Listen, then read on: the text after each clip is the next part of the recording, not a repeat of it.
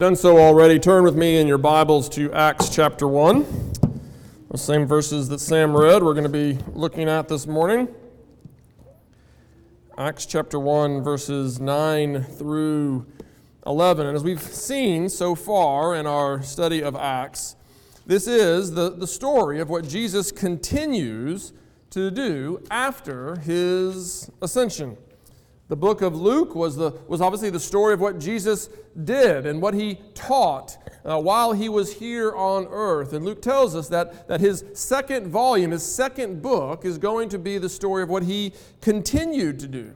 And as we saw last Sunday, or actually not last Sunday because I wasn't here, uh, as we saw two Sundays ago, uh, last time I was here, uh, we, we saw that Jesus laid the foundation for that work when he showed himself alive to the apostles and then uh, taught them about the kingdom and commissioned them to go out as his witnesses. But you'll remember that after that commission, he, he told them to wait. He told them to wait in Jerusalem until they should receive the promise of the Father, until they should receive the gift of the Holy Spirit. And in doing that, he laid the foundation for the work that he would continue to do after the ascension.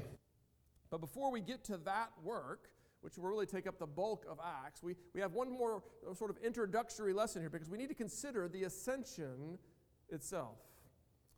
R.C. Sproul tells us that the, uh, the ascension is maybe the, the least discussed aspect of Jesus' public ministry. He writes that, that Christians spend a great deal of time thinking about the birth and the death and the resurrection, the second coming of Jesus, but the ascension of Christ is often overlooked. We, we don't think about the significance of it. It's just, it's just that Jesus isn't here anymore. And so this morning, I want us to take the time to, to really think through the significance of this event. Why is it significant that the one who came in the flesh ascended back to the Father? So we're going to be thinking about that tonight as we or this morning as we as we look at these verses in Acts chapter 1 verses 9 through 11. Look look again at verse 9. We're told that when he had said these things, when he had taught the disciples about the kingdom, when he had, had commissioned them to go out and to be his witnesses, when he had commanded them to wait until they received the Spirit, when he had said these things, as they were looking on, he was lifted up and a cloud took him out of their sight. And so, the most obvious thing about the ascension, the, the, sort of the first thing that we see as we, as we begin to think about this aspect of Jesus' work, is that the ascension means that Jesus is no longer here with us on earth bodily. Now, that it may seem too obvious to even point out, but, but, I, but I think that it is profoundly significant. It, it reminds me actually of something that, that Peter said.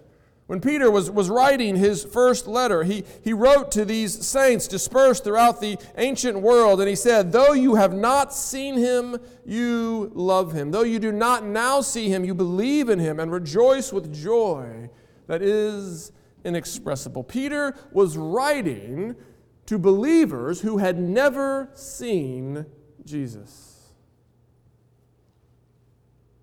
Now, that obviously includes all of us. We are, we are in that same category. We have, we have never seen Jesus with our physical eyes, we were not with him bodily. Peter was.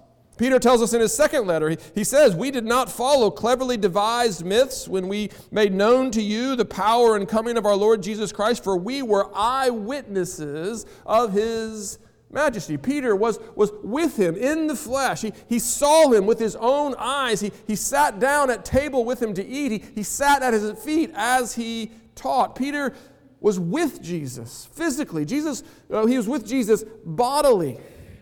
But most Christians throughout the, the, this age between Jesus' ascension and return have never seen Jesus with their physical eyes. And I wonder if you are like me in thinking that a, a disadvantage. I wonder if you are like me in, in, in wishing that maybe you could have just been there. Wouldn't it have been great if you could have been with Jesus, if you could have seen him, if you could have sat at table with him, if you could have heard him speak, if you could have witnessed his miracles? And of course, it, it would have been a, a, profound experience. I in no way want to, to minimize the, uh, the uh, wonder of what the apostles experienced. It was an incredible thing for them to, to be with Jesus in the flesh. But at the same time, we have to remember what Jesus himself said. Jesus himself said on that, that last night when he was with his disciples before his betrayal and, and crucifixion, he, he said to his disciples, Because I have said these things to you, because I've, I've told you that I'm leaving, because I've told you that the end of my ministry has come, he says, Because I've said these things to you, sorrow has filled your heart. Nevertheless, I tell you the truth. It is to your advantage that I go away. Jesus speaking to his disciples, explaining to them that, that, that his, his time with them was coming to an end, that he was returning to the Father. He says to them, It is to your advantage that I go away. For if I do not go, the Helper, that is, the, the Comforter, some translations have it, the, the Holy Spirit, if I do not go, the Helper will not come to you. But if I go, I will send him to you.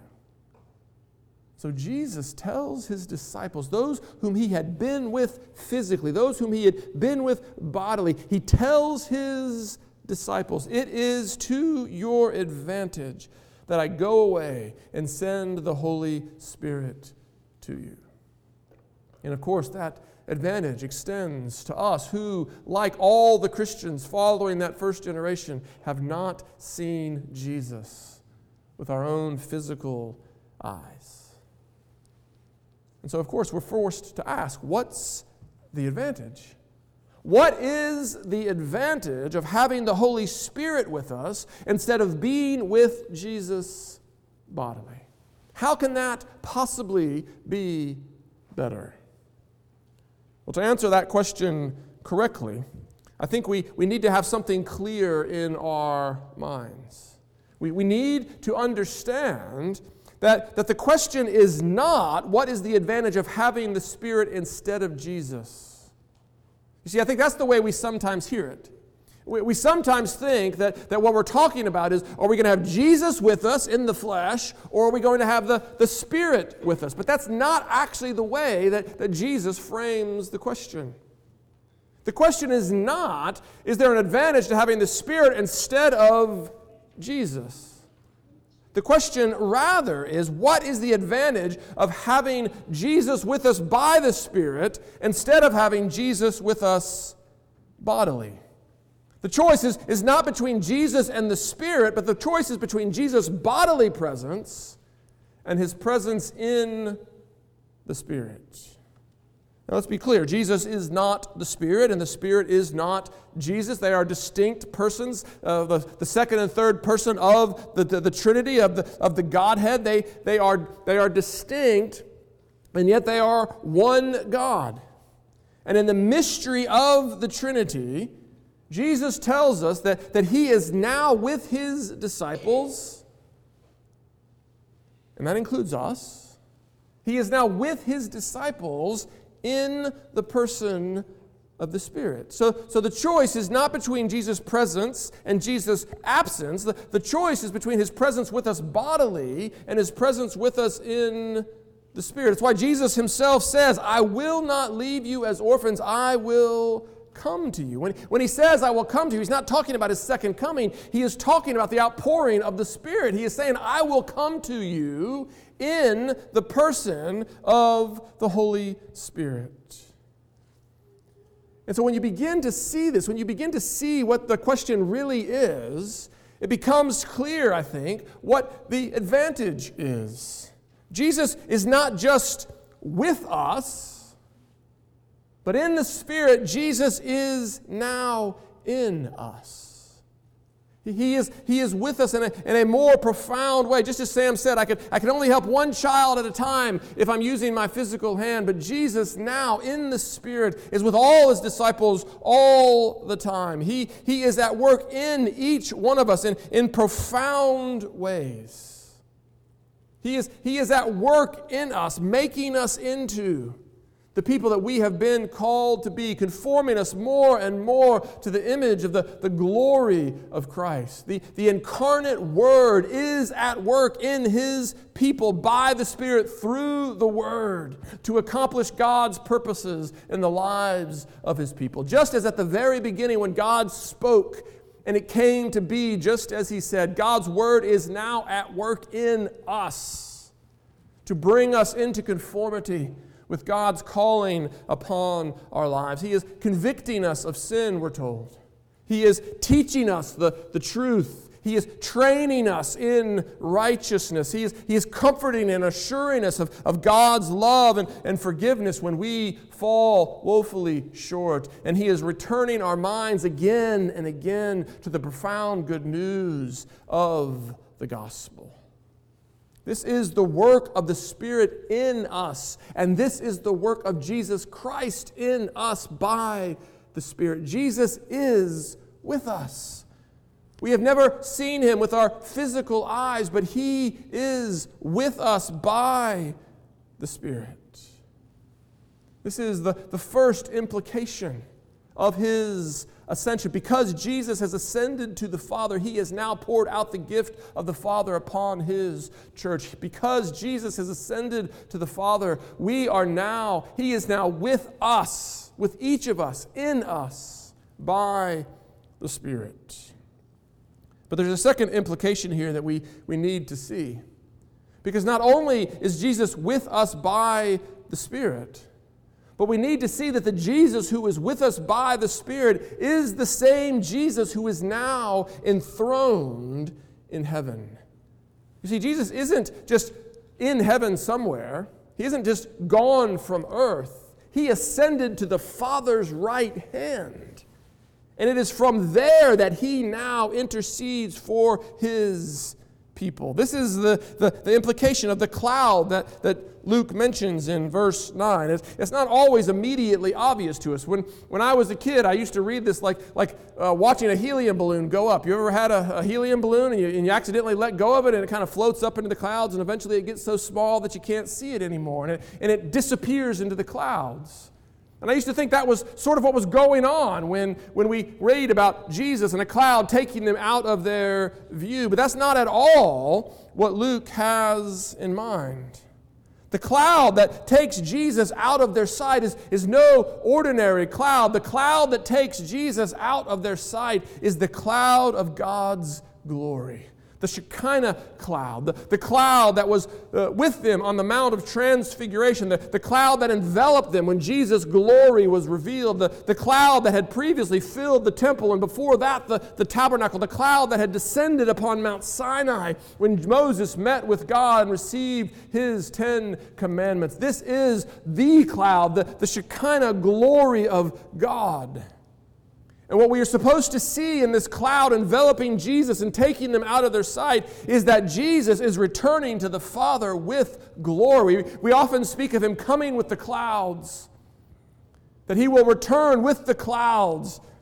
And when we say that, we mean that he will become riding on the clouds in glory when he finally comes again. But we have to understand that, that when he returns in that way, he will be returning in the way that he left. He left on the clouds, he came into the presence of the Father on the clouds. He returned to the Father in glory, and it was a scene that had been prophesied long beforehand by Daniel himself. In Daniel chapter 7, turn with me there just briefly. Daniel chapter 7.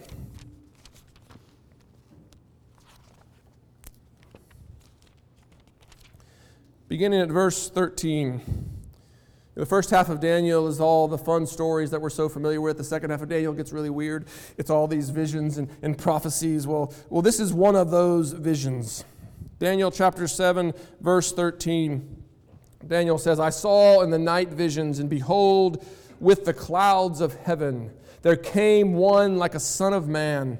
And he came to the Ancient of Days and was presented before him, and to him was given dominion and glory and a kingdom that all people, nations, and languages should serve him. His, his dominion is an everlasting dominion which shall not pass away, and his kingdom one that shall not be destroyed. You hear the language, one like a son of man. This is, this is actually where Jesus' title, the Son of Man, comes from. This is, this is why Jesus often referred to himself as the Son of Man. He is the one of whom Daniel speaks. And notice, this one like a Son of Man comes into the presence of the Ancient of Days. That is, he comes into the presence of the Eternal Father, seated in glory in the heavens. He comes into the presence of the Ancient of Days with the clouds of heaven. He comes with glory. And why does he come? He comes to receive a kingdom, he comes to receive an eternal dominion. This is a picture of Jesus' ascension, coming into the, the presence of the Ancient of Days to receive the kingdom that he has won by his life, death, and resurrection. And thus, when, when Jesus is hidden from their sight by a cloud, he is, he is not simply just disappearing from earth, but he is returning to the glory that he had left to be enthroned at the right hand of the majesty on high. He is going to receive a kingdom, a kingdom that he will establish. Paul tells us that, that in his death and resurrection, he had disarmed the rulers and the authorities and the, and the, and the powers of this evil age and of, and of this earth. He took away all their power, he, he subdued them, he, he sealed their fate, and is even now working to, to bring their uh, submission to completion. Of course, it is a work that is, that is in progress. We, we see that all around us. We, we see the evidence of, of evil still at work in this world all the time. We see the, the brokenness and the, and the evil and the, the malice that, that surround us. The work is not yet complete. And Paul tells us that the last enemy to be defeated will be death. And because we, we see that, that ongoing turmoil, it can sometimes be hard to, to remember that Jesus is actually enthroned in heaven. But it's often been compared to, to D Day. That when Jesus rose again from the dead, the, the, the fate of the enemy was sealed. But the, there was still work to do. But what we often forget about D Day is that the, the casualties that the Allies suffered were four, five, six times greater after D Day than they were before. Yes, the, the victory had been won, but the enemy was still fighting ferociously. There was still significant work to do. And that is the age in which we live. Our king is enthroned, our king is establishing his kingdom. But there is still a fight going on. But our confidence is that He is enthroned and the victory is not in doubt. He is at work and He will not fail to bring to completion the good work that He has begun. And so, not only is Jesus working in us, but He is working for us. His intercession for us is, is both in our inner sanctification as we are conformed more and more to the image of His glory. And it is for our good as He works all things together to establish His kingdom and the eternal blessing of His people. This is the significance of Jesus' ascension. This is what is secured by Jesus returning to the Father in glory. We actually see Peter bring both of these together in his first letter. He, he speaks of the fact that, that through the resurrection of Jesus Christ from the dead, we have been born again to a living hope, an inheritance in this, this coming kingdom. And he tells us that that inheritance is being kept for us by God's power. It's, it's being kept for us because our king sits upon the throne and he has subdued his enemies and he will establish his kingdom. Our inheritance is not threatened. It cannot be touched by thieves. It cannot be destroyed by moths or, or rust. It is a secure kingdom. It is a, a kingdom that is kept by the very power of God. But not only is our inheritance kept, but we are kept for it, Paul or Peter says. We are being guarded by the power of God through faith for it. So that God is not only at work establishing his kingdom for his people and for their eternal blessing, but he is keeping them that they might receive the inheritance that has been granted to them in Jesus Christ. This is the work of our ascended Lord. He is keeping our inheritance and He is keeping us for that inheritance so that our future is absolutely secure. One day we will receive all that has been promised to us. When? We, we don't know. But we know the day is coming because it is promised to us here in Acts. It's the, the significance of the, the promise that these men in white, these angels, it's, it's the significance of the promise that they make. He says to uh, the, the disciples as they're gazing into the heaven, He says, Men of Galilee, why do you stand looking into heaven? Why, why, do you, why do you stand here gazing into the sky? You, you have work to do, and your master will come again. We, we want to know when. It's the, it's the question we, we naturally ask. It's actually the question that the disciples themselves asked back in, back in chapter 6. Is, is now the time when you're going to establish your kingdom? Is now the time when you're going to re- restore the kingdom to, to Israel? You'll remember what Jesus said. He says, It is not for you to know the times or the seasons that the Father has fixed by his own authority. It is not for you to know. We're, we're not supposed to know. We're not supposed to try to, to figure it out. All attempts to, to put a date on it are fundamentally misguided. We, we are not supposed to try and figure it out, but rather we are to be faithful, doing the work that He has given us to do in the meantime and knowing that Jesus has ascended to the Father, knowing that he is now seated on the throne in heaven, subduing all his enemies to himself and establishing his kingdom, knowing that he is now with us by the Spirit, fitting us for that kingdom, sets us free to do that work with an uncommon boldness. Knowing that we can face whatever obstacles, what, what, whatever enemies come knowing that they cannot harm us, knowing that they cannot undo God's purposes for our good, and knowing ultimately that they cannot keep us from accomplishing the good work that God has prepared in advance for us to do. Because we have an ascended Lord who sits upon the throne at the Father's right hand and now works even in us through the power of the Spirit. And because we have such a bold confidence through Jesus' resurrection and ascension to the Father's right hand, that is one reason we call this good news. Do you believe that? Amen. Let us believe it together. Father God, we do rejoice in your goodness. We do thank you for your grace. And we thank you for the gift of your Son, Jesus Christ, our crucified risen, and ascended Lord, who is now with us by the Spirit, even as he sits at your right hand interceding for us. Father, let us set our hope fully on Jesus Christ, that we might walk in boldness here and now until he comes again. We pray this in Jesus' name. Amen.